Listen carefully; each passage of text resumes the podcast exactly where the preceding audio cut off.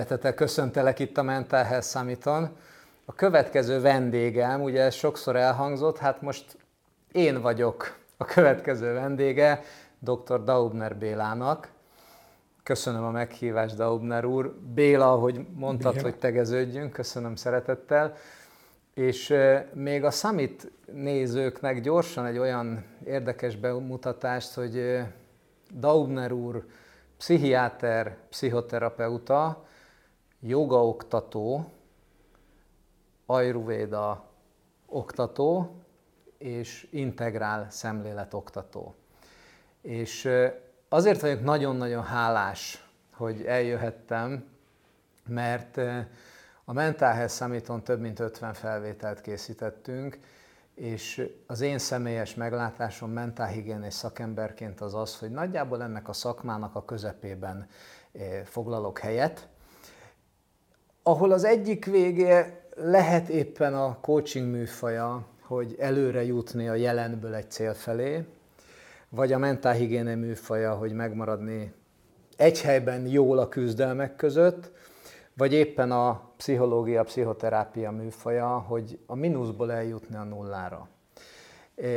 Daubner úr ennek a csúcsán van, és már Bánki György, aki üdvözletét küldi, is azt mondta, hogy aztán nincs semminek a csúcsán, tehát én ezt szívesen elfogadom, de hogy Daubner úr, aki ennek a csúcsán van, ő nem csak ezt a területet ismeri így horizontálisan, hanem egy másik gondolat, egy másik mező, egy másik koordinátorrendszerben a az akadémiai pszichológia és a spirituális vonalak ötvözete az, ami megtalálható itt e között a sok-sok szép fal között ebben a pszichodráma teremben, és ami megtalálható Daubner úr elméjében, lelkében, testében. Köszönöm szépen a meghívást, hogy itt lehetek.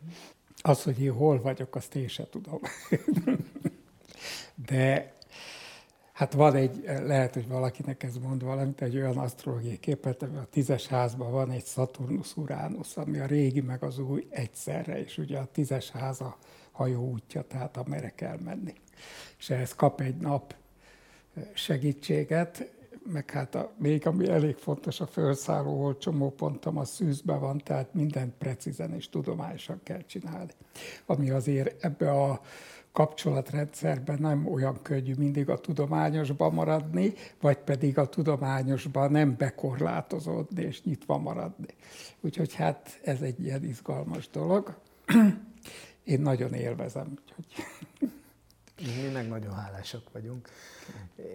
Én is csináltattam márciusban egy horoszkópot, most ugye május vége van, nem tudom megmondani, hogy melyik házban vagyok, azt meg tudom mondani, azonban hogy egy nevadai hölgy volt. Én szánt szándékkal egy olyan asztrológus szerettem volna, aki nem ismeri Magyarországot egyáltalán, és azt ő kimondta, hogy az én feladatom az a közösségépítés.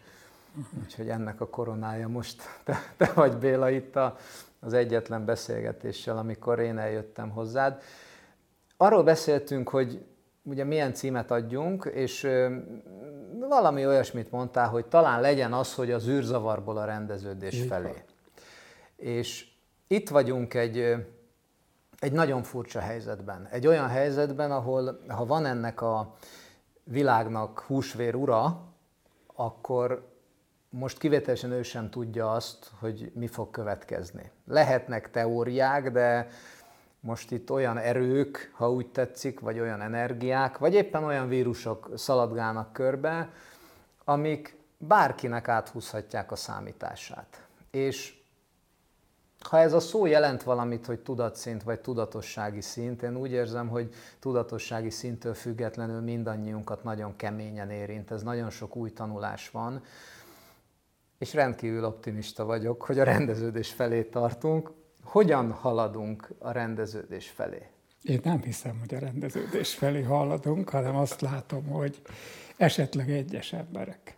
Tehát, hogy elindul egy ilyen dolog, általában mindenki és a kormányal az élen a régit visszaállítani akarják. Azt, amiben reggeltől estig csak panaszkodni tudtak, és elégedetlenek voltak. Most azt állítjuk vissza. És ugye most ez a vágyott. És hát nem ezt kellene, hanem tanulni kéne abból, ami történt. Tanulni kéne abból, hogy túléltünk valamit, azért nem szabad elfelejteni azt a pár napig tartó vásárlási őrületet, ami kitört Magyarországon. Bár szinte alig kerül ez szóba. A papírtól egészen igen, a... Igen, igen, hát világos, meg kellett venni a lisztet és a stb. De hogy a, nem is itt a, hanem az, hogy most is hol tartunk. Tehát, hogy a lakosságnak durván a fele teljesen képtelen baromságokkal befolyásoltatja magát, és tartózkodik az oltástól. És hát elfelejti azt, hogy mondjuk a fekete himlő eltűnt a világból a múlt évszázadban, az pont az oltásoknak köszönhető. Az, hogy a dipertét ötször adjuk be, a diftéria pertussis tetanuszt, az, hogy ma valakit megharap egy veszett róka, akkor annak, ha emlékeztető oltást adunk, életben marad. Ha nem adunk, meghal. Hát ezeket nem szabad elfelejteni, mikor ilyen vírus vagy oltás ellenes hülyeségeket harsogunk, ez az egyik. Másik az, hogy hát iszonyú patológiák hülyeségeit el tudjuk fogadni. Tehát egy, ugye én pszichiáter füllel is hallgatom, ahol látom, hogy egy, egy öreg, leépülő ember mondja azokat a totál baromságokat, mint mondjuk az Európai Természetgyógyász Egyetem tanszékvezetője. Nincs Európai Természetgyógyász Egyetem. ő, ő sok minden lehet, tanszékvezető valószínű nem. És a jövőt azt úgy mondja, mint egy tudományos tényt. Na most a nagyon nagy tudósok se hittek abban, hogy meg tudják a jövőt mondani. Ő meg tudja mondani, mondjuk azt, hogy Európában meg fogok halni, nem tudom én, tízből hány ember. És ezt van olyan ember, aki elhiszi, hozzánk is küldtek be ilyen anyagot, hogy mit szólunk hozzá. Szóval, ha valami, akkor az, hogy nézzünk szembe dolgokkal, erre ez egy jó iskola. És én azt gondolom, hogy egyetlen túlélési lehetőség van, ami azért a mostani felhasználásban 30 év. Tehát, hogy itt 30 éven belül történni kell dolgoknak. Lehet, hogy ez tudományos lesz, lehet, hogy technikailag meg lehet oldani, bár csak így lenne, de valaminek történni kell. De a, erre azt tud fölkészülni, aki fejlődik. És aki nem fejlődik, az nem tud. Ugye az én nézetem szerint, én a védikus bölcseletbe hiszek, az kap egy kegyelmet, újra leszülethet. De nem fogja megúszni. De a lecke jön vele. A lecke jön. És ezért hát a fejlődés az nagyon itt kopog, mindenkinek a lehetőség adva van, hiszen embernek születtünk, és egy ember az állatvilággal szemben fejlődni tud. De egy elefánt nem tud fejlődni, az tökéletes elefánt lesz. De egy ember az nagyon sokat tud fejlődni, és ezt ki kéne használni. Harari-nak a Sapiens című könyvében, ugye izraeli történész, történelemtanár, írja azt, hogy az atombomba hozta el az emberiségnek a világbékét. Most hát ezzel lehet vitatkozni, de mondjuk amire ő fogja, az az, hogy olyan fegyverek vannak körülöttünk, amit mindenki józan észsel átgondolva nem akar használni, tehát hogy hiába van nála adott esetben a, a piros gomb. Nagyon izgalmas kérdés volt ez, hogy, hogy ez a Covid ez honnan érkezett. És én személy szerint azt gondolom, hogy teljesen irreleváns, hogy honnan érkezett, főleg, hogy sosem fogjuk megtudni. Én felvettem 50 beszélgetést, és én utána oltattam be magam rögvest, mert úgy voltam vele, hogy ha ennyi ember naptárát teletöltöm, akkor én egy, egy kiesést nem engedhetek meg. Hozzá kell tennem, hogy, hogy gyakorlatilag tünet nélkül úsztam meg az egészet, és érdekes áthidalás, hogy ugye azt mondtad Béla, hogy az emberek mennek vissza abba a világba, amit nem akartunk egyébként, szóval, hogy utazunk, és harácsolunk, és vállalkozunk, és dolgozunk, és, és egyébként közben panaszkodunk, hogy nem jó, majd kapunk egy, én így fogalmazom, hogy lehetőséget, és természetesen az, aki ezt a lehetőséget megszenvedte, vagy, vagy, vagy esetleg nem élte túl, neki talán lelki vonalon egy másik tanítása lehetséges, és végtelenül sajnáljuk, itt vagyunk 8 milliárdan. És ez a tanulási fázis azért különleges számomra, mert, mert annyi jó volt abban, hogy, hogy ott voltunk összezárva, akár családok, akár egyedül élőkkel beszélgettünk, ha meghallgatunk online a rengeteget, hogy, hogy, hogy ők mekkora önismereti utat tettek be. És most indulunk vissza.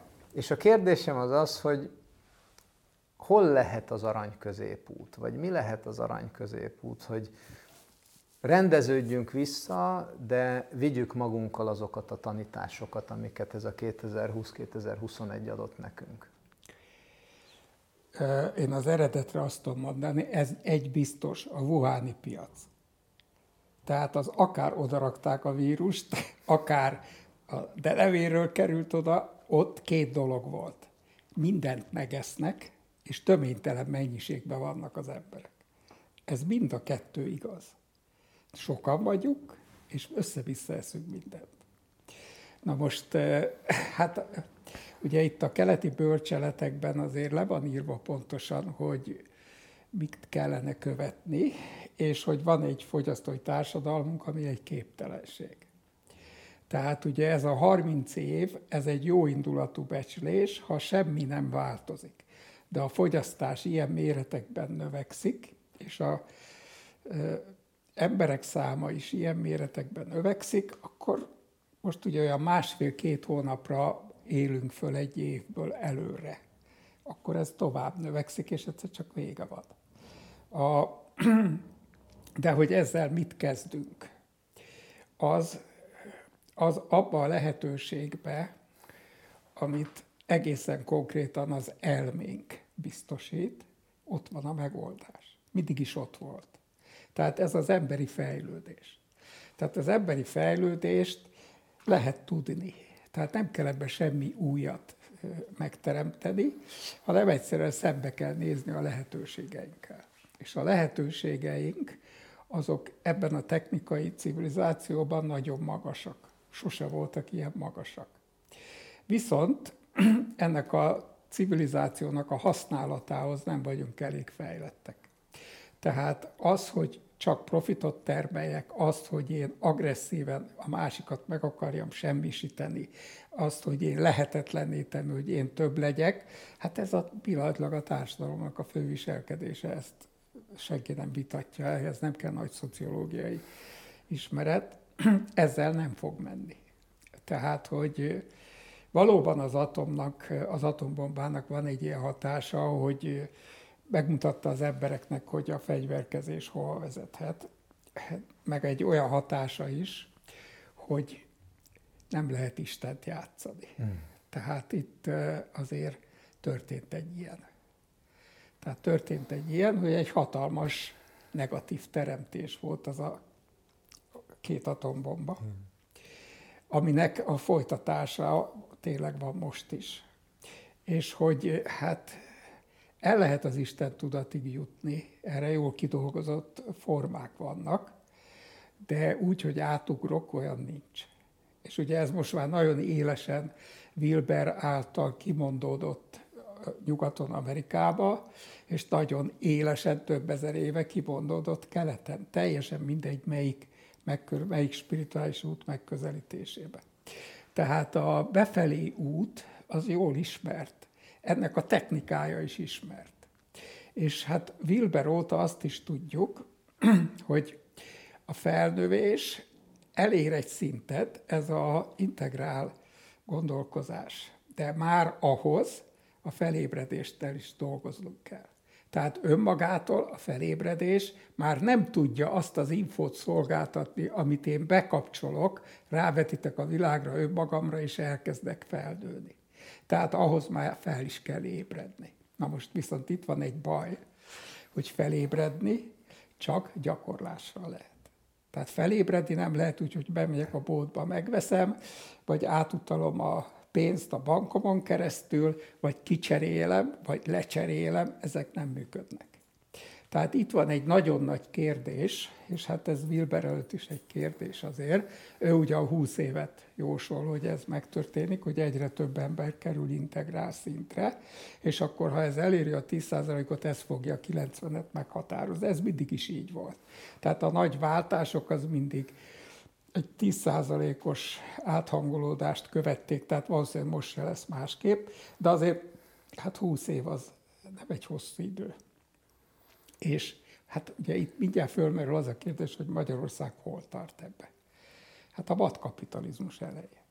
Tehát ugye ez a valóság. Tehát ha valaki azt hiszi, hogy Magyarországon valaha volt demokrácia, az valószínűleg nem tudja, mi az, hogy demokrácia. És ha valaki azt hiszi, hogy az a volt, az el lett vesztve vagy elvéve, az is hazudik. Tehát, hogy itt nagyon az elején vagyunk ennek, és hát lehetünk nagyon büszkék arra, hogy Kelet-Európában élünk, vagy Közép-Európában, ugye ezt hol középnek mondjuk, hol keletnek, de hát ez együtt jár azzal, hogy hol tart ez a társadalom. És ebben a társadalomban élünk. Tehát nem kéne itt szenvedni, tehát a szenvedést mi hozzuk létre, tehát semmi olyan nincs, ami miatt szenvedni kéne alapvetően. Lehetne itt másképp is élni. Csak hát részben minta nincs rá, részben nincs ilyen irányú erőfeszítés. És van még egy nagyon fontos dolog, hogy igazából változni csak befelé lehet, kifelé nem. Tehát lehet, hogy majd, mikor már nem lesz kaja, akkor ez rákényszerít bennünket arra, hogy szembenézünk azzal, hogy 16 kiló gabona kell egy kiló hús előállításához. És akkor 16 ember helyett ne csak egy ember egyen. Ugye ez, ez egy teljesen világos dolog. Most már ugye a húst tudnak mesterségesen is már csinálni. Tehát lehet, hogy a technika ebben sokat segít. De hogy ez a belső átalakulás, az meg gyakorlás által van, tehát azt nem lehet másképp. És hát ez nagyon kemény. Tehát igazából ugye a pszichoterápiában mi azt csináljuk, hogy a hiányokat pótoljuk, hogy az elakadásokat föloldjuk, de ez mind csak az egóba való fejlődést szolgálja, de nem a spirituális. És a emberek nagy része ma úgy bolondul bele áll spirituális utakba, ahol sokat fizetnek, mert ugye érzi, hogy nincs rendben a dolog, és boldogtalan vagyok, ahol minden lesz, csak az nem, hogy ő meghaladja, mert akik tanítják és harsogják a boldogságot, azok alapvetően nagyobb boldogtalanok, és nem is tudnak tanítani. Tehát, hogy van egy ilyen nagyon izgalmas dolog, és nagyon szomorú dolog is, hogy ez a lehetőség, ez mennyire nyitott. Tehát én mondok egy-két példát. Eljön mondjuk öt ember hozzám jogát gyakorolni. Én a jogát nem úgy tanítom, ahogy Magyarországon a hatha jogát tanítják, hanem én a jogát teljességében tanítom, tehát elmélettel együtt.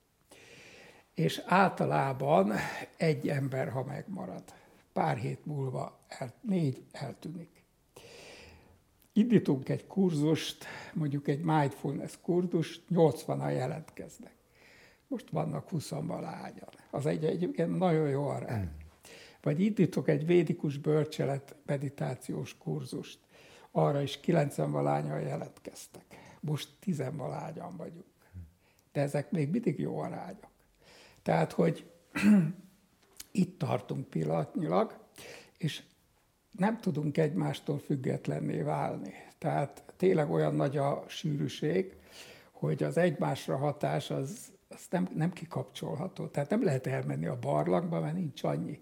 Nem lehet fölvenni a hegytetőre, mert nincs annyi hegytető, hogy ott egyedül legyek, hanem hát el kell kezdeni közösségbe lenni. És hát most ebben nagyon rossz helyen vagyunk. Tehát ez a, most maradjunk csak Magyarországon, tehát ez a pillanatilag is zajló dolog, ami a szociológia teret mozgatja, ami a politikai teret mozgatja, hát ez nem egy előrevívő dolog, ez elég könnyen átlátható, és lehet benne az ismétlődéseket látni. Viszont az, hogy én hol tartok, azért csak én felelek. Tehát az emberi felelősség igenis, hogy én mit csinálok, mennyit gyakorolok, hol tartok, senki más nem felel ezért. Csak én. Na most hát ez nem könnyű. Ilyenkor lehet azt látni, hogy mondjuk ül 30 ember, érzem őket, és így elkezdenek távolodni. Tehát ennél már, hogy én miért felelek, már nagyon kevesen tudnak tovább gondolkozni. Hol vagyok én ebbe? Pedig hát lehetne. És tényleg jó ez a körülmény. Tehát van fedél a fejünk fele, tudunk könnyen közlekedni, kaját lehet venni a boltba, annyi ruhát veszek, mindig sokkal többet, Kétszer mint amire szükségem van. Akkor most mi a bajunk? Mi a bajunk? záporoznak a gondolatok, és ha már Magyarország, akkor én 77-ben születtem. Ez, ez azt jelenti, hogy én 87-88-ban fejeztem be úgy az általános iskolát, és abban a szerencsében vagy szerencsétlenségben volt részem, hogy egy ilyen rózsadombi, szociál, kilenc lakásos kockaházban építettek, vagy vettek lakást a szüleim, akik mind a ketten köztisztviselők voltak. És ez a 89-90, ez egy nagyon érdekes helyzetet teremtett ott a rózsadombi fiatalok körében, mert egyszer csak megjelentek ismeretlen nyugati autók, hatalmas autók, tulajdonképpen azoknál a gyerekeknél, akiknek a szülei hirtelen behozták ide a nyugatot. Megjelentek olyan zseppénzek, mint a szüleim keresete. És össze kellett tartanunk. Tehát, hogy ott, ott ez a barátság, ez, ez egy olyan fajta értetlenséggel fűszerezte meg az anyagi helyzetet, hogy igen, hát voltak helyek, ahova ők eljártak, mi meg nem, de mindenki igyekezett. Szóval, amit mondasz Béla, azt én úgy érzem, hogy, hogy kicsiben egy mikrovilágban én azt ott átéltem hirtelen. És azt is láttam, hogy milyen sorsok tudtak kialakulni abból, amikor valaki nem tudott mit kezdeni, vagy nem érte felésszel. És én ezt látom ma Magyarországon, hogy annyira gyorsan érkezett ide a nyugat, hiába beszélünk itt 20 évről, vagy 30-ról, annyira gyorsan rohant be a nyugat, hogy még, még mindig, mint hogyha most már van lehetőségem, na most oda nyulok. És ez a, ez a lehetőség elvárás, ez oda-vissza kapcsolódni látszik, hogy akinek több van, annak megkérdőjelezem a miértet. Ha nekem nincs elég lehetőségem van a többre, akkor szaladok érte. És, és ha már pszichoterápia, akkor én multi cégekben töltöttem az életemet egészen tulajdonképpen másfél évvel ezelőttig. És pontosan tudom, hogy az hogy működik, amikor doktor úr, rossz valami, javítson meg.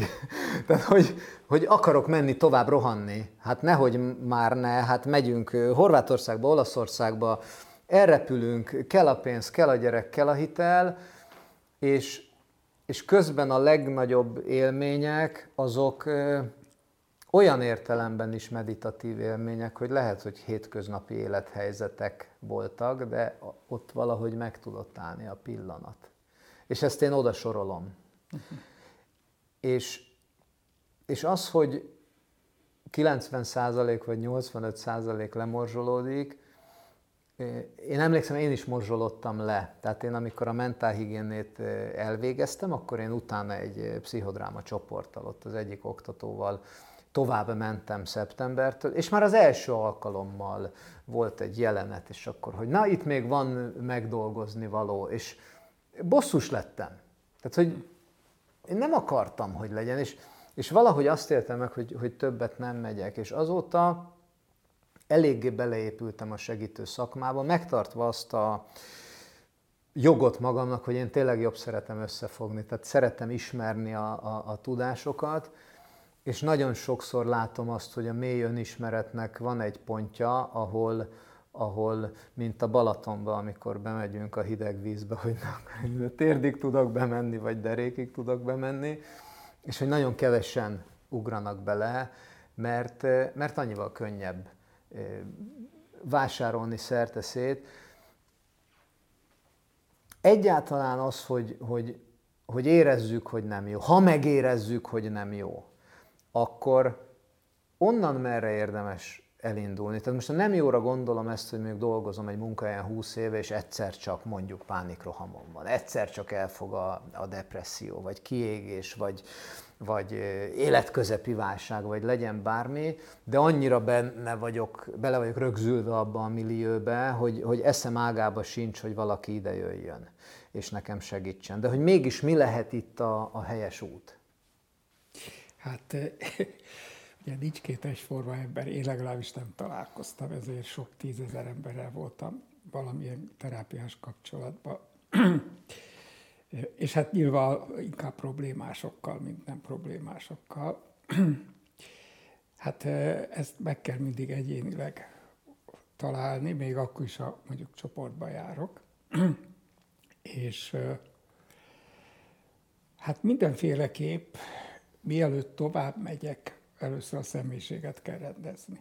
Tehát anélkül nem lehet spirituális útra lépni, mert szétesik a személyiség. Ezért szokták a hamis utakat választani, mert az megvéd, tehát ott nem esik szét a személyiség. Ott ugye elhiszem a hazugságokat egy ideig, aztán persze csalódok, ez megvéd. Tudok ragaszkodni az identitásomhoz, aztán azt mondhatom. Igen, hát ugye minden identitás az ego identitás a gyakorlatban, pont azt kéne meghaladni. Nem elveszíteni, hanem meghaladni, az nagyon nagy különbség. Hát itt a magyar társadalom még nem tartott, hogy a fejlődésnek a pszichés vonala az pozitív, inkább negatív. Tehát, hogy bolond az, aki terapeut, pszichoterapeutához jár, vagy aki nem testi baja van, az dilis, és hát ezt most lehetne így sorolni. Tehát azt gondolom, hogy vannak olyan, most például ugye a mindfulness az nagyon kezd divatos lenni itt Magyarországon is. A mindfulness az arra szolgál, hogy én a személyiségemet csiszoljam és tökéletesítsem, semmi másra. Tehát ez nem spirituális út. Ez fölkészülés arra, hogy majd kilépve az egóból tovább fejlődjek, azzal, hogy a stabil egómat persze viszem magammal. Na most ezt így nagyon kevesen értik, de ugyanez a már általad emlegetett pszichodrámára is érvényes, hogy én nem tudom azt elképzelni, hogy például vezetek egy játékot, én abból ne fejlődjek. Pedig hát most épp 106 kiképző csoportot vezettem már, szóval, és mondjuk terápiás csoport nincs is benne. És most hétvégén végre elindulhattunk újra egy fél éves kihagyás után. Nagyon sokat hozott a három játék, amit vezettem. Tehát, hogy ennek nincs, nincs tehát a beállítódáson van a hangsúly és akkor hát így vissza lehet jutni, hogy mitől vannak ezek a beállítódások, meg kinek értek ez, meg, meg hogy hogy is van. Hát mindenki tart valahol, és ahhoz, hogy fejlődjek, ezzel tisztába kell jönnöm.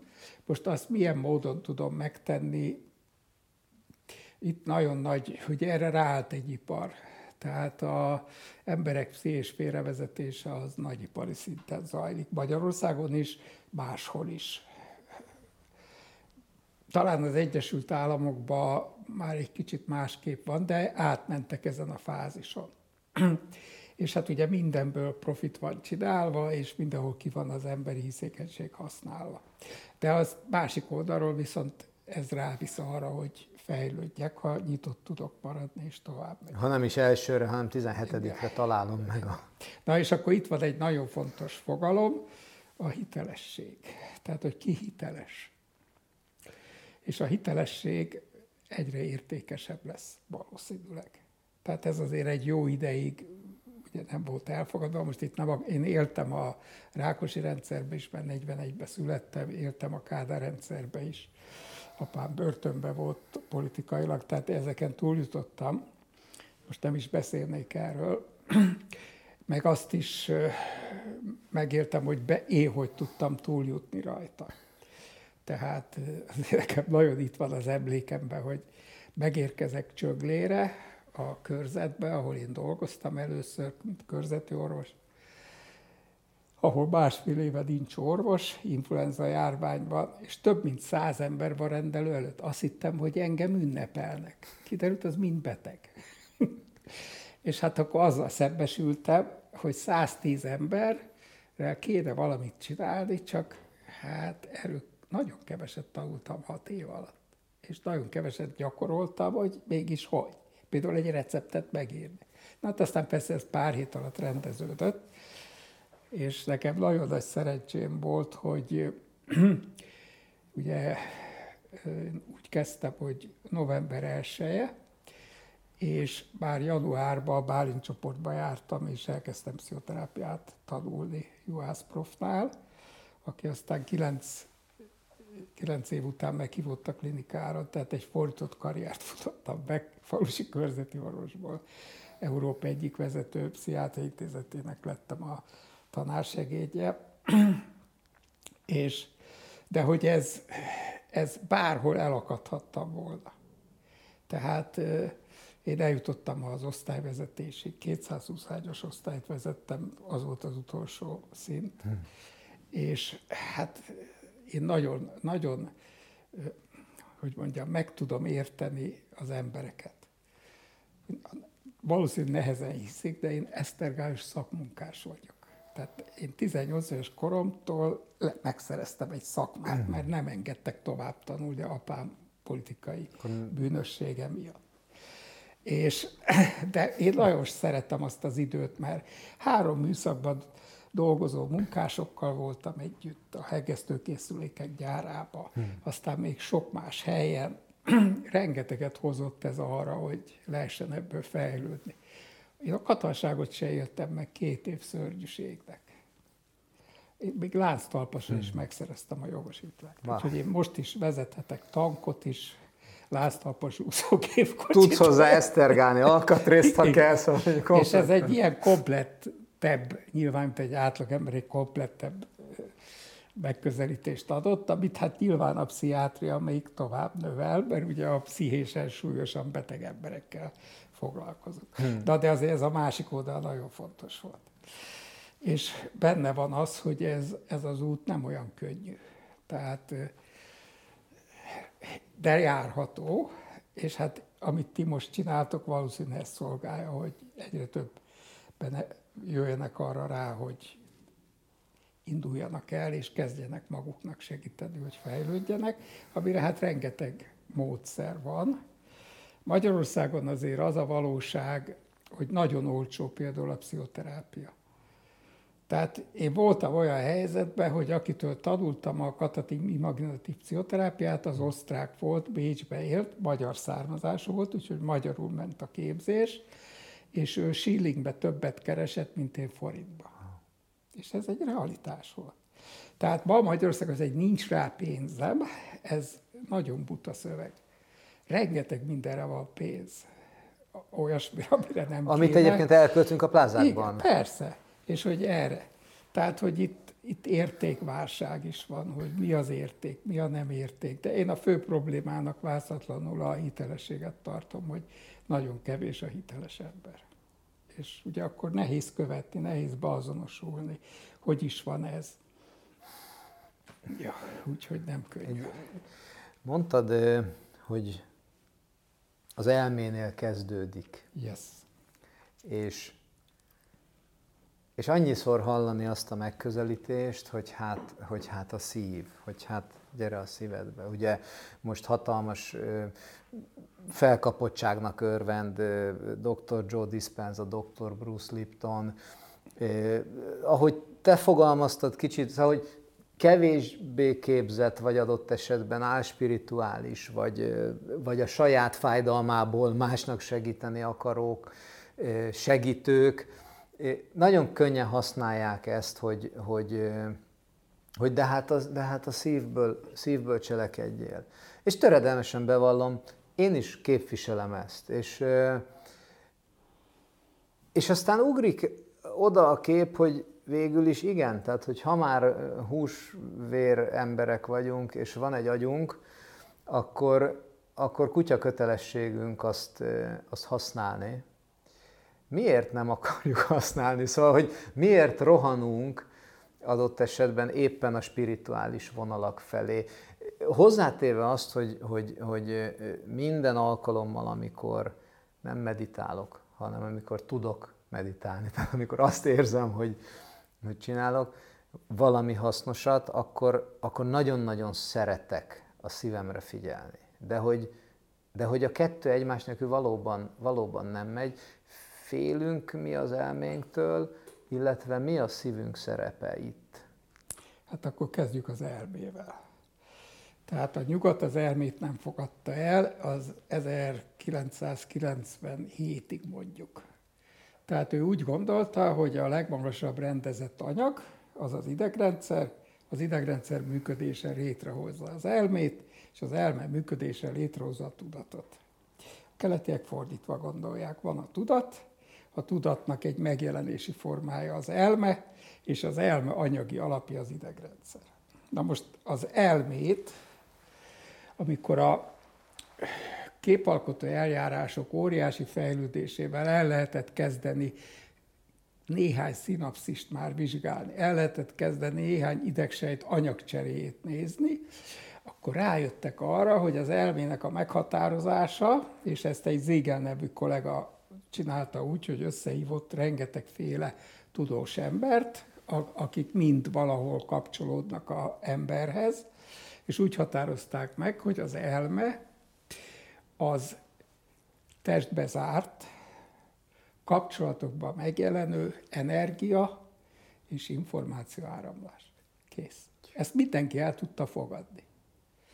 És ebből épül fel. Most a mindsight az már azt jelenti, hogy célzottan az idegsejtre, az idegrendszerre célzott beavatkozásokat lehet végezni. Azért, hogy a viselkedés változzon, és úgy, hogy gyakorlatilag az elmét még mindig nem lehetett kimutatni. Tehát az az energia, ugye ez a pránikus energia kereték így hívják, annak a mozgását nem tudják kimutatni, csak a prána mozgás következtében létrejövő energiát hmm. tudják, ugye ebben az esetben többnyire elektromos hullám formájába kimutatni. De ez egy nagyon meghatározó volt, hogy nem az anyag határozza meg az elmét, hanem az elme határozza meg az anyagot. Most ugye ezután van egy még nagyobb lépés hátra, az a tudat. Tehát az hátra van, és az biztos, hogy nagyot fog szólni. Hát Wilber erre mondja, hogy ez már az integrál lesz, amikor minden a helyére kerül, minden fontos volt, és minden a maga helyén fog működni. Hát jó lenne. Ugye, most pillanatilag ennek az elérése ahhoz kell egy kis op- op- optimizmus. Na most ez az egyik része. A másik része az az, hogy ugye a tudat, tudattalannak az aránya, az eltörpül a tudat, tudatosság a tudattalanhoz képest. És a megvilágosodás az nem más, mint a tudattalan tudatossá válása. És akkor te használtad a meditáció szót. Na most, tehát ugye ezek azok a szavak, meg a szeretet, Igen. amiknek semmi jelentése nincs. Tehát ma már elgondolkozik valaki, akkor meditál. Meditálás az egy dolgot jelent, az atmannal valóval és az, az önvalóval való kapcsolatfelvétel. Tehát abért ma meditálnak az emberek ezért, azért, amazért azok célok. Az nem meditáció, az vágyakozás és imagináció. És az nem lenézés, csak nem, nem érdemes összekeverni, mert akkor a meditáció szó elveszti a jelentőségét, és az nem szerencsés. A másik a szeretet. Én egy végtelen egyszerű dolgot szoktam ajánlani. Megkérdem, hogy nézzél szembe az, hogy mennyit adsz. A szeretetnek azonnali jele, hogy adok tudok-e adni? Rögtön kiderül, hogy legtöbbször nem. Valami céllal adok, valamit el akarok érni vele, így vagyok kondicionálva. Ezek nem bűnök, csak ez a valóság. Tehát ez a feltétel nélküli szeretet, nincs olyan ember valószínűleg ma a Földön, néhány legfőjebb, aki tud úgy szeretni. De lehet gyakorlatilag, tud-e úgy adni, hogy nem törődik vele az adás. Én ma se tudok úgy Megállok a piros lámpánál, oda jön valaki és kér pénzt, ránézek, és látom, hogy krónikus alkoholista, tudom, hogy ezért rövidet fog venni, valószínűleg egy olcsó pálinkát, meg ugye annak magas a szesztartalma, és oda tudom már adni neki a fém százast úgy, hogy nem gondolok erre. Nem tudok. Vagyis akkor se adtam igazán úgy, hogy ne legyenek ezek a gondolataim benne. És hát Nyilvánvaló nem is szeretem, hiszen 220 éves szenvedélybeteg osztályt vezettem, tehát látom ezeknek az embereknek a sorsát, és nekem nem is azt jelenti egy ilyen ember, ami más embernek, vagy minek iszik, nem ezt jelenti, de hogy tényleg ezeknek a szavaknak a jelentése az nagyon nehéz. Mm. És a meditáció az egy tréningezett tudatállapot, tudatállapot gyakorlás. Tehát az tréning. Rendszeresen, lehetőleg ugyanakkor, ugyanolyan helyzetben, bizonyos célért történik. És hát akkor el lehet képzelni, hogy ezek a hétvégi kurzusok mit érnek. Nem kis pénzért. És mit ígérnek be? Hogy lehetetlen. Tehát olyan nincs. Azt nem lehet megvalósítani. De miért nem lehet olyasmit mondani, amit meg lehet? Az, hogy kezdjél figyelni magadra. Semmi mást nem mondok. Gyere el, és megtanulsz figyelni magadra. Kérdés, hányan mennének el? De közben igazságból nem szólhat másról. Mert amíg nem tanulok meg magamra figyelni, addig a közelében nem vagyok még a koncentratív állapotnak se, nem hogy a meditációnak. És azt meg kell tanulni. Vagy például az, hogy figyeljem a légzést. Éljem meg a légzésem kibeáramlását, éljem meg ennek az egységét. Hát ez a jogában több évig tartó folyamat. Mindre valaki igazából meg tudja élni a légzést egy mélyebb szinten, és aztán erre épülnek majd a különféle pránajáma technikák. Ugye eljön valaki, bár mindjárt valami rendkívüli misztikus légzést akar csinálni. Hát közben a rekeszizma nem is működik jól. Pedig mikor megszületett, akkor tökéletes rekeszizom légzéssel lélegzett, csak elrontotta. Tehát egy meglévő képességet kell visszaszerezni. De hát amíg nem működik, addig nem lehet tisztító légzést gyakorolni. Addig nem lehet misztikus légzéseket gyakorolni, mert úgysem működik.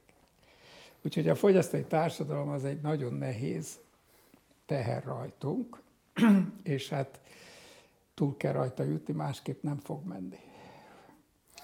Ugye ennek nem az a megoldása, hogy ne legyen mit vásárolni, hanem az a megoldása, hogy annyit vásároljak, amennyi a fejlődésemet szolgálja. Nem többet, mert nincs rá szükségem. És minden másra. Tehát a kocsimba hmm. akkor üljek, ha az a fejlődésemet szolgálja, ha azt az időt, amit megsporolok, azt a saját fejlődésemre használom, akkor nyugodtan kocsizzak. Hát ha elektromos autóval, akkor egy kicsit jobb. Tehát, hogy, hogy ezt lehet így csinálni. Vagy például úgy olvassak egy hirdetést, mire akarnak rávenni mert minden hirdetésre akar valamire venni. De nem úgy olvasom, hanem úgy olvasom, hogy de jó lenne, tényleg, ez, ez tényleg, ezt, ezt, ezt. Mire akarnak rávenni? Muszáj magamra rántanom a vizes lepedőt. Igen. Én, hát én hatalmas Tony Robbins rajongó vagyok. Biztosan megvan a nagy darab amerikai, aki tízezres arénákban nyomja a tűzönjárást. Bíró Bence Péter pszichológussal, egy nagyon fiatal srác, elképesztő koponya, van is egy beszélgetésünk ilyen pro és kontra témában. Ő úgy állt hozzá, azt mondta, hogy hát de hát nekem kéne lennem a prónak, ő meg a kontra, de hogy itt mind a ketten pro és kontra voltunk.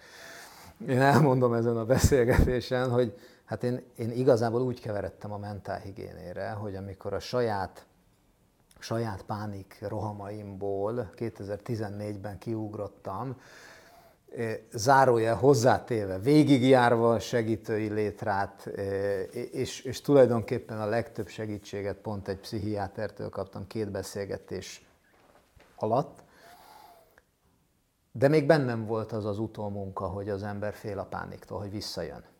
És akkor én nagyon érdekelt ez, hogy hát ott van egy sokkal szebb világ, és elmegyünk tűzön járni. És és csoda történt, de hát rögtön éreztem azt, hogy ez a csoda, ez arról szól több százezer forintért, hogy vedd meg a még nagyobb csodát, meg a még nagyobb csodát. És én megvettem, és én mentem, és mentem.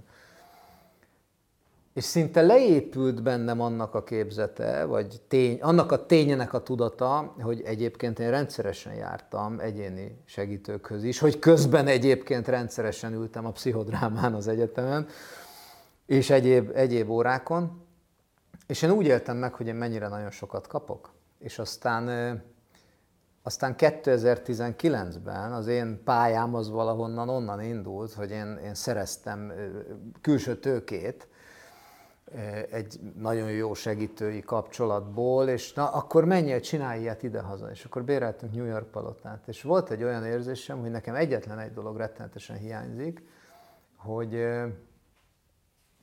én hiába állok ki arra a színpadra, nekem a saját kompetencia határaimat egyrészt tartanom kell ott, másrészt én nem tudok ott egyénibe segíteni. Tehát lehet bárkit bármivel manipulálni egy színpadról, és ez a, én nem is tudom, hogy ez mi volt, hogy félelem, vagy inkább felelősségtudat, ez vezetett oda, hogy toboroztam magam mellé, és nagyon izgalmas volt, hogy több mint 30 segítőt. Tehát, hogy mentális, mentálhigiénis szakemberek, pszichológusok jöttek, és fölöltöztek, és az újra és újra elhangzott, hogy amíg mi tombolunk, addig, addig, eh, ha valaki úgy érzi, hogy szeretne egyénileg beszélgetni, akkor kiraktunk egy nagy táblát, hogy, hogy arccal, fényképpel, hogy kinek mi a végzettsége a segítők közül. Tehát, hogy én valahova ide sorolom, és aztán persze kiléptem a munkahelyemről is, és jött a Covid. Ez körülbelül ilyen másnap. És, és akkor született az a gondolat, hogy jó, jó, jó, most én mit akarok csinálni? Tehát, hogy, hogy, hogy egyáltalán tetszik-e ez nekem, amit, hogy én majd ott villogok. Mert azt láttam, hogy sokan örülnek neki, de hogy igazából nem az történik, ami a talán egyébként szó szerinti fordítása az angol anyagnak. És így született egy, ez a meghallgatunk.online egy ilyen pro bono segítő csapat, ahol több mint százan vagyunk, és mégis 2020. március 15-én indultunk, és közel 2000 beszélgetésen vagyunk túl, amiben hát a meghallgatunkat ajánljuk. És, és nem többet, de hogy ezzel is nagyon sokat tudtunk adni, és ez a tudat hívta életre bennem egyébként ezt a Mental Health Summitot, hogy én annyira nagyon sok jó embert megismertem, de hogy de hogy azt is megtanultam közben, hogy mindenkit a helyén kell kezelni. Tehát, hogy a, aki, aki sóra akar menni, hadd menjen a sóra, de, de aki nem oda akar menni, az tudja, hogy neki, neki hol is van a helye, és egy, vagy hogy hol kapja meg a segítséget. És itt, itt nekem mindjárt megérkezik egy, egy következő gondolat, ez most így felfedtem magamat, hogy a pszichiátria körül újra és újra megjelenik ez a jó, jó, jó, de hogy most akkor én szedjek tablettát, vagy ne szedjek tablettát. Hozzá kell tennem egy nagyon érdekes dolgot, hogy eh, amikor én, eh, én felirattam ott a doktor úrral, aki azt mondta, hogy, hogy mindegy, ez jó lesz majd a munkaügyi elszámoláshoz, hogy engem hogy meghajtottak, de sosem szedtem be. És egy alapvetően egy elég extrovertált eh, fickó vagyok, bementem a cégbe, elmeséltem a történetet másnap, és azonnal jelentkeztek ketten, hogy én megvenném. Az asztalánál ülő kollega, most nem tudom, hogy szabad-e mondani a gyógyszer nevét, egy ilyen, de hogy a, a standard eh, szorongás oldó, és így néztem nagy szemekkel, hogy ezt én nem hiszem el. Tehát, hogy, hogy van valami, amit én soha, és hogy ő meg, ő meg, meg akarja vásárolni, és hogy ebben én tovább is tehát én a lélek oldalát keresem ebben, és van egy saját elképzelésem, ami egyébként lehet, hogy pont a szakmai elképzelés, hogy, hogy ezek a szerek, ezek igazából arra valók, hogy egy, egy olyan állapotra hozzák azt a szervet, azt az agyat, hogy ott már képes legyen arra a kommunikációra, amire a segítővel szükség van és abszolút fogadom a cáfolatot, ha nem így van, de hogy, de hogy az a félelem, amit az emberek táplálnak, meg azok a határok, ahol egy ilyen szert fölírnak, az, az talán kívül van a, félelem körből, és én ezért, ezért is itt teszem fel ezt a kérdést, Béla, mert hogy, mert hogy ha választanom kell, akkor én inkább a keleti oldalt követem, vagy a közepétől egy picit arra húzok. Hát azt kell látni, hogy az idegrendszer hogy működik, az anyagi része az elmének. És ugye az információ átvitelre bizonyos anyagokra van szükség, noradrenalin, serotonin, acetilkolin, és így lehet sorolni. Na most ez egy rendszeren belüli rész. Ugye a gyógyszer ezt a részt emeli ki. Tehát az embert alapvetően leviszi egy kémiai szintre. Most az ember nem kémiai szint. Tehát az embernek van kémiai szintje, és ha tényleg szerotonin hiánya van, és a szerotonin hiánytól depressziós, akkor ha ennek eltalálják a mennyiségét, akkor lehet, hogy tartósan jobb hangulata lesz. Ezt én nem vitatom. A szorongás már egy kicsit más. Tehát akkor ő úgy tudja élni az életét, hogy beviszi a szerotonint. Na most erre szabályozódik rá. Tehát az ő emberlétét gyakorlatilag szerotoninra van levéve. És attól függ, mert ha nem tud hozzájutni, akkor megvonási tünetei lesznek, mert szerotonin hiánya lesz. Ezt nagyon erősen el kell határozni, hogy én, ha mondjuk tartósan meg akarok szabadulni a depressziótól, akkor meg lehet így csinálni, hogy szedem a szerotonint állandóan, meg kiegészítőkkel, és lehet, hogy jobban vagyok. De az egész létemet a szerotonin fogja meghatározni. Tehát ez nem egy kis döntés. Ezzel nem biztos, hogy tisztában van az, aki ezt az utat választja. A szorongással más a helyzet. Egy kicsit. Nincs szorongás nélküli élet. Tehát a szorongás az az ember létnek egy része. Az, hogy mit kezdek a szorongásommal, az már tanult. Tehát azt én tanultam, hogy hogy szorongjak. Vagy ha szorongok, azzal mit kezdek. Na most, ha én szeretnék kevesebbet szorongani, és a szorongásoldótól szanax kapcsolt részek, csökken a szorongásom, akkor elkezdem azt a létet kondicionálni magamba, hogy úgy tudok létezni, hogy a szalaxtól csökkentem a szorongásomat. Ez már két, hét után, két hét után függőség van. Igen. Tehát a és, ugye ennek van egy másik oldala is, ez most csúnya lesz, az az orvos, aki ezt fölírja, ezzel vajon tisztában van-e? Tesz-e azért, hogy az az ember megtanuljon a szorongásával élni úgy, hogy ne a szanax vagy annak a különféle formái, most ugye Magyarország is csinálják, másképp hívják, hogy ez biztosítsa számára ezt. És ugyanez vonatkozik az alvászavarra. Gyakorlatilag ezek tudományos tények, hogy egy éjszaka négyszer van álomfázisunk, négyszer van mélyalvásfázisunk. Most, ha én elkábulok, akkor ezek a fázisok nem váltják egymást, nem tisztul eléggé a, a tudatot, tudattalanom, egyre inkább függök, ott is nagyon hamar ki akarnak a függőségek, egyre emelni kell a dózist. Tehát megint kémiai szinten biztosítom azt, ami abszolút emberi dolog, hogy minden nap alszom. Tehát, hogy ezek hogy is vannak.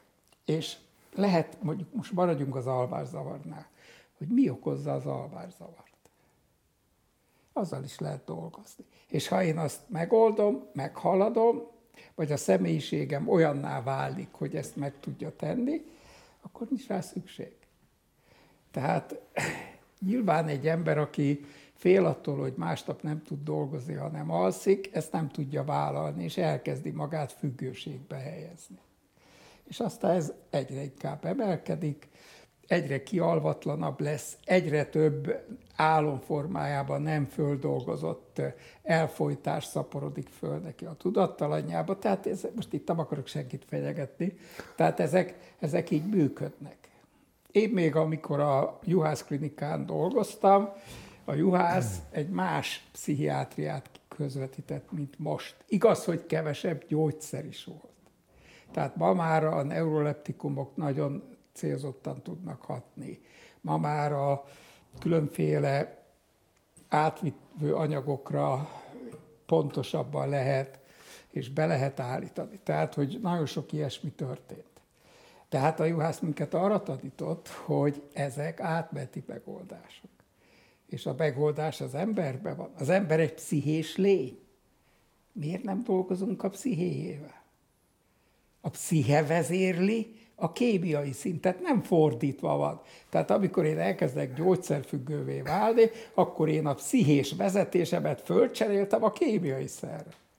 És ezt nem könnyen visszacsinálható. Tehát gyógyszer megvonás az megint nagyon egyére lebontva kell, hogy történjen és mindenféleképpen. Na most azért a pszichoterápia, most nem Magyarországról beszélek, azért már kimondódott, hogy a kognitív terápiák egy súlyos depresszióban plusz antidepresszás együtt kell használni. És a biztosító társaság, amelyik profitra törekszik, akkor adja a legnagyobb támogatást, amikor gyógyszert és terápiát is használ egy illető. Tehát nem csak gyógyszert. És hát azért, mert az eredményes. Tehát ő neki akkor kell kevesebbet fizetni, hogyha ezt így csinálják. És azért ez már lefutott dolog. Hát nálunk ez közel sincs így. Hát részben nincs ilyen típusú biztosítás, ugye a TB az minden, csak az nem. Magyarországon például pszichoterápiát nem térít a TB. Tehát nekem hiába van körülbelül 8 módszerből teljesen dokumentált végzettségem, négy módszerből vagyok szupervizor, a lehető legmagasabb szint. Ha a magárendelésen belül csinálom, ezt a TB nem téríti meg. Tehát ez egyszerűen erre nincs pénz. És akkor van itt egy nagyon érdekes dolog, hogy mit, mitől lesz valaki több. A hagyományos orvoslás vagy az eredeti állapotot állítja vissza, vagy valami ahhoz hasonló szerűséget, de kevesebbet. A pszichoterápia az egyetlen olyan módszer, amitől több leszek. Most akkor ezt nem támogatjuk? Szóval ez azért egy döbbenetes dolog. És hogy lehet ezt áthárítani csak a magárendelésre? Abban a pillanatban olyan szelekciót léptetek be, ugye a nagy szociális dumák mellett, ami hát egy képtelenség. Na mindegy, ez, ez azért ez a valóság egy, része. Ez egy ez abból a szempontból végtelenül izgalmas gondolat, és igazából még, még kettő kérdést, ha megengedsz. Mert Jó, belefér, még azt néztem épp, hogy hol Hogy, hogy én néha úgy érzem, hogy azért én jártam mélyeket. És abban meg biztos vagyok, hogy nagyon sok emberrel találkoztam, akik, akik még mélyebben jártak, de, de talán mindenkinek a saját mélysége az igazi mélység, mint ahogy a saját magassága, ha van ilyen, ha az nem egy kollektív valami. Minden esetre, amit Bánki Gyuritól is megkérdeztem, és nagyon kíváncsi vagyok a te véleményedre, hogy a, a segítő szakmán belül, és most én ezt így kinyitom, tehát hogyha bárki, tehát hogy a hat órás fejfogdosos képzést elvégzi, és, és tulajdonképpen bármi. Feltételezve a tiszta jó szándékot. Mi a tanácsod, javaslatod ezeknek a szakmáknak a képviselőitől? Én tudom, hogy ez egy éles kérdés, de hogy, de hogy azt gondolom, hogy fontos kérdés, és talán segíthet nekik is abban, hogy... Ha valaki célzottan és tudatosan készül, hogy pszichoterapeuta szakvizsgával rendelkezzen, az körülbelül 14-15 év. És akkor mindent elsőre megcsinált. Ugye az alapképzés az 6 év, akkor arra rá kell egy következő szakvizsgát építeni, és csak második szakvizsgának szerezhető meg a pszichoterápia. Hmm. És pszichoterápiát csak pszichoterapeuta végezhet a magyar törvényeknek megfelelően.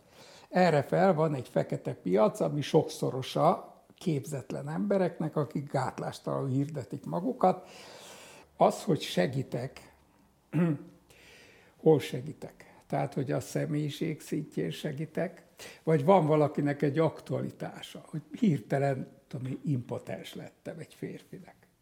És egyébként nem foglalkozunk a személyiséggel, mert azért valószínűleg a személyisége lett impotens tehát, de csak az impotenciával foglalkozom, akkor azt lehet, hogy egy energia átvitellel, vagy valamivel lehet neki segíteni.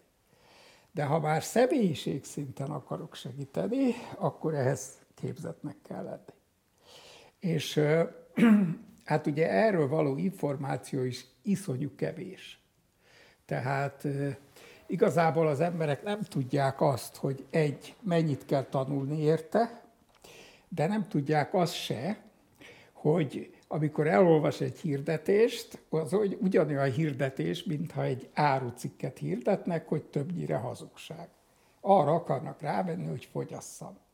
Na most ugye itt van egy nagy ellentmondás, mert én ha ilyen sokáig tanulok, és azt írom le, ami az igaz, hogy mondjuk nekem van ez meg az meg amaz végzettségem, tizenvalány év alatt szereztem meg, a másik pedig leír, nem tudom én milyen amerikai egyetemen, én nem tudom én hol szereztem pár hét alatt. Nem tudják a különbséget.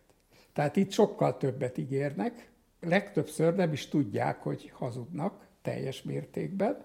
Itt a másik oldalon pedig a valóságot írják le.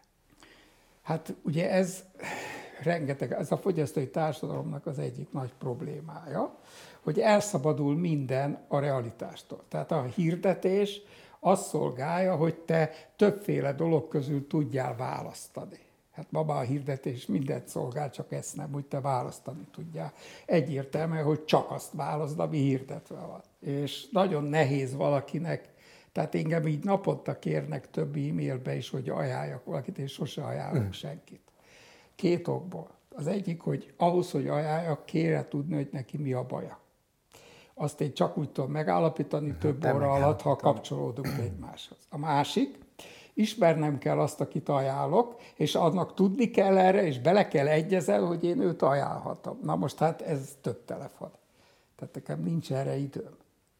Tehát van az, hogy mondjuk mi az Egyesületben egy aránylag korrekt névsort szolgálunk, csak olyanok a tagjai, akik pszichoterapeuta végzettséggel rendelkeznek, és én mindig azt szoktam mondani, hogy választ ki. Két-három alkalom után rájössz, hogy tudsz együttműködni, nem tudsz. De ezt nem lehet kispórolni. Tehát ezt nem. Úgyhogy hát pillanatilag ez a helyzet. Hát egyre több egyesület talán korrektul hirdet, és ebbe el kell tudni igazodni, és hát nem könnyű az információ átadás, ugye az, az, az, az előbb az elménél beszéltünk róla, hogy az, az egyik fontos dolog. Tehát az információ az energia áramlása, és azt végzi az elme. Na most ez társadalmi szinten is ugyanígy van, csak ez szociológia. Tehát, hogy milyen információt áramoltatunk. Nagyon sok irányzat van, amik felkapottak és jönnek az USA-ból, és, és, és talán megvan mögöttük az üzleti. Nekem a személyes tapasztalatom egyébként az, hogy, hogy, hogy ezeknek az irányzatoknak is a nagyobb neves képviselőiben sokkal fontosabb az ember maga. Tehát, hogyha ő olyan, akkor én azt, akkor én azt el, el tudom fogadni, hogy amit ő mond, az olyan de általában az is ott van, hogyha ő olyan, akkor ő az, aki azt mondja, hogy figyelj, én eddig tudtam segíteni, innen, innen oda megy. Tehát, hogy ez egy fontos dolog. Béla, én nagyon szépen köszönöm neked ezt a beszélgetést. Egy legeslegutolsó kérdést, ha megengedsz, hogy én, én böngésztem a weboldaladat, és rengeteg, rengeteg csodálatos kurzus van rajta és a kérdés így hangzik, hogy hol lehet veled találkozni, és hogy kinek javaslod, kinek ajánlod azt, hogy akár online formában, akár, akár személyes csoporton keressen fel téged, vagy meg téged. Okay. Tehát a weblapnak egy része ingyenes, tehát aki ott talál olyan anyagokat, ami teljesen hozzáférhető. A következő lépés, ha belép, aminek az ára 1000 forintot nem éri el egy hónapba, akkor nagyon sok mindenhez még hozzáfér. Tehát ez magyar viszonylatban alig van ember, aki nem tudja teljesíteni. Tehát akibe fölmerül ilyen igény, hogy ő szeretne ezekről többet tudni, az ezt az 1000 forintot létre tudja hozni havonta. És akkor hát amivel dolgozunk, részben lefutott dolgok hozzáférhetők, tehát az egyik ilyen a emberlét, ami fejlődés lektamsziopatológia a vizsgával a végén, ezt el is fogadják, és ez az Integratív Egyesület hivatalos képzése is egyben. A másik, amit most van a negyedik fut, az a mindfulness, tehát ez most tehát ebben már nehéz lenne becsatlakozni, mert ez ma azt hiszem a harmadik vagy negyedik alkalom lesz ma, pont. Tehát majd indul össze új, és akkor oda be lehet csatlakozni, de a meglévők is minden úgy vagyunk, hogy fölvesszük, és hozzáférhető, hm. tehát meg lehet venni.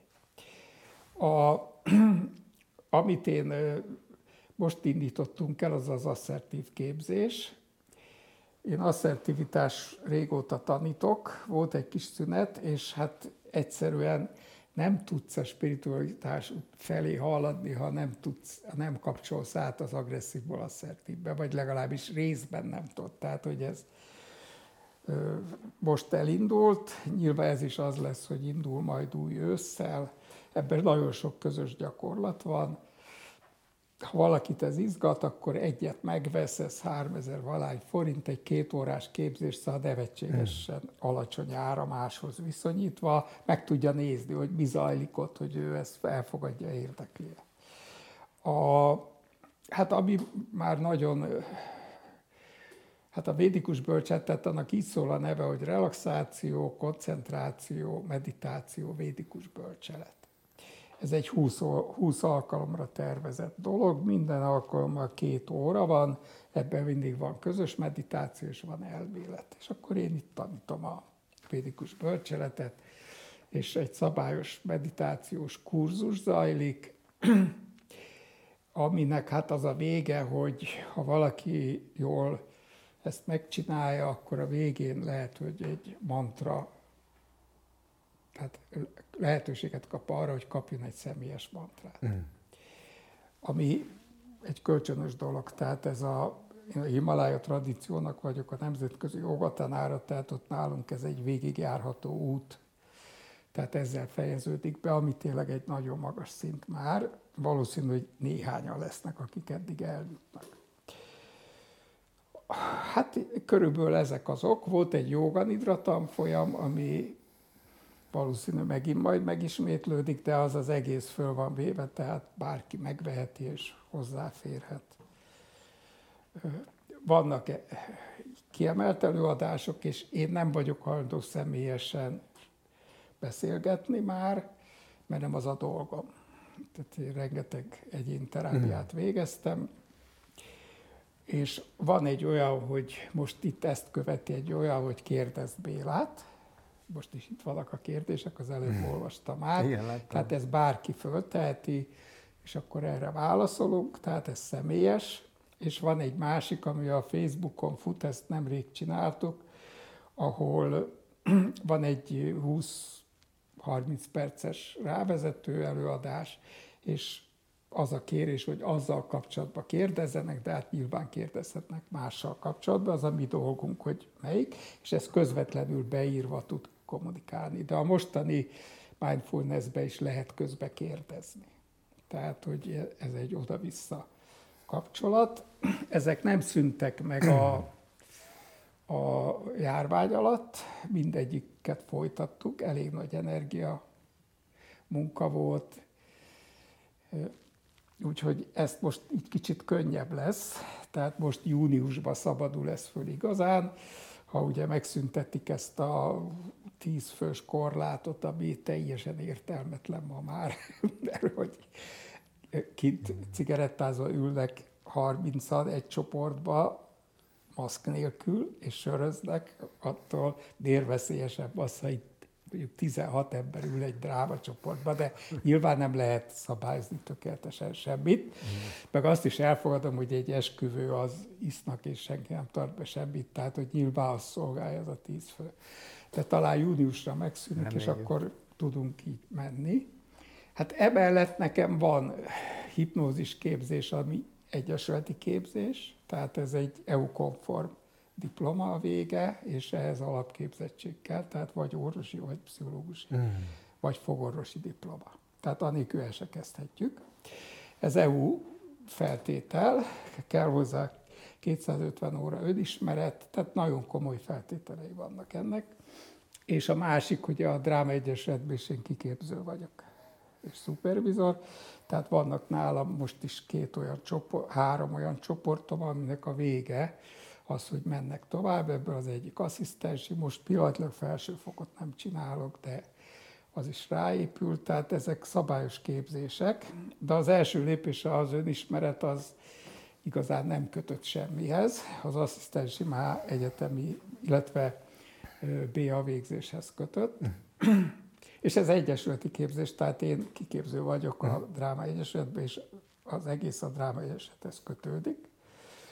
Hát ott 40 valahányan vannak várólistán, és 16 fős lehet egy csoport. Tehát várni kell kb. két évig. A hipnózis az ősszel indul, az most már megvan nagyjából a létszám, de hát oda még lehet jelentkezni. De az se szerencsés első terápiás formának, tehát is mindenféleképp a emberlétet végig kéne hallgatni, mm.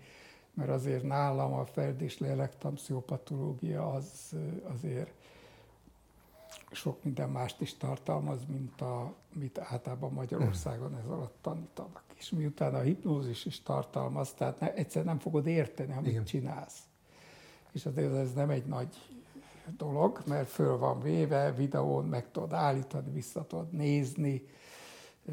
Az összes, amit itt a hipnózis csoportnak csináltunk, mert ugye most úgy csináltuk, hogy pár ember vett csak részt, nem az egész csoport, és viszont fölvettük és hozzáférhető, és nem online, mert senki nem tud 10 órát végigülni a képernyő előtt, tehát offline kilép, belép, hallgatja, visszahallgatja. Nagyon jó lehet ezt így tanítani, nem mi találtuk ki. Tehát, hogy ezek vannak körülbelül. Könnyebb lett volna azt kérdezni, hogy mi nincsen, de hogy, de hogy csodálatos, és és én, én magam is azt gondolom, hogy elboklászom azon a weboldalon köszönettel. Nagyon szépen köszönöm ezt a beszélgetést, meg hogy itt vagy velünk, vagy ide jöhetett hozzád a Mental Health Summit, és nagyon-nagyon jó egészséget, és sok-sok elégedett csoportot, fejlett, tudatos embereket kívánok neked. Köszönjük szépen. Köszönöm szépen. Amennyit tudunk, igyekszünk. Köszönjük a figyelmet, a sziasztok!